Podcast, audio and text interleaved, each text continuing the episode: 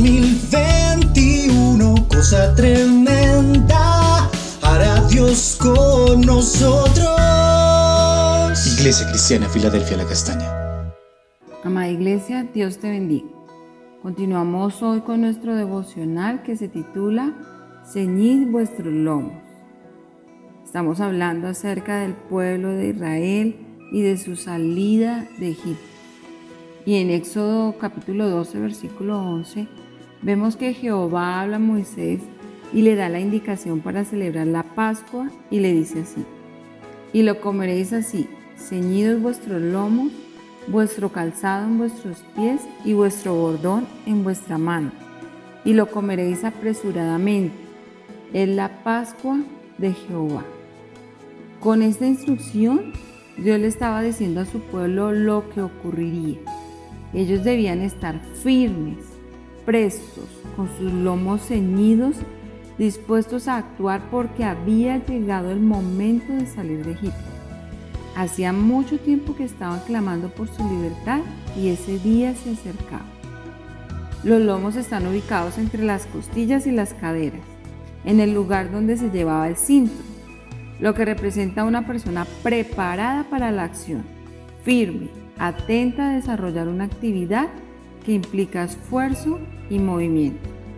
En Efesios 6:14 la palabra dice: estad pues firmes, ceñidos vuestros lomos con la verdad y vestidos con la coraza de justicia, para anunciar el evangelio, listos, dispuestos a proclamar las buenas nuevas de salvación por medio de su palabra.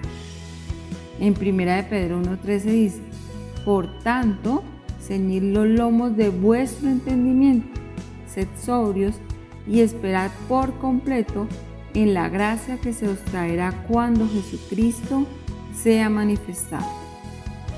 Por medio de esta palabra, el Señor nos dice que debemos estar listos y entendidos en los tiempos que vendrán, preparados para lo que el Señor tiene para cada una de nuestras vidas. Que no nos ocurra como le sucedió al pueblo de Israel en Éxodo 12, 34, que dice así: y llevó el pueblo su masa antes que se leudase, sus masas envueltas en sus sábanas sobre sus hombros. Y en el versículo 39 de este mismo capítulo dice: y cocieron tortas sin levadura de la masa que habían sacado de Egipto, pues no había leudado, porque al echarlos fuera, los egipcios no habían tenido tiempo ni para prepararse comida. Imagínate eso, la masa estaba sin leudar, ellos no la habían preparado, no estaban pensando en salir, creían que nada iba a suceder. Es posible que esperaran más eventos antes de su salida de Egipto. No creían en el poder de Dios ni en sus palabras. Por eso no estaban alerta, aunque Dios se lo había anunciado. En ocasiones nos sucede lo mismo. Dios nos habla y pensamos que el tiempo está lejano para lo que Él desea hacer.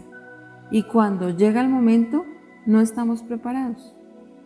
Que Dios nos ayude a entender su propósito para nuestras vidas en cada tiempo.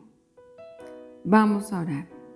Padre, en el nombre de Jesús, venimos delante de tu presencia, Señor. Y te pedimos, Dios, que tú nos ayudes a estar preparados para lo que traerás en este nuevo tiempo para cada una de nuestras vidas, de nuestras familias, en nuestra iglesia. Ayúdanos a estar firmes y ceñidos los lomos de nuestro entendimiento, Señor, conociendo lo que vendrá conforme a tu palabra. Gracias, Padre, te lo pedimos en el nombre de tu precioso Hijo Jesús, Señor, con el poder de tu Espíritu Santo, creyendo que tú vas a obrar, que tú vas a actuar conforme a tu perfecta voluntad. Gracias, Padre, porque sabemos que será cosa tremenda la que harás con nosotros hoy. Dios te bendiga.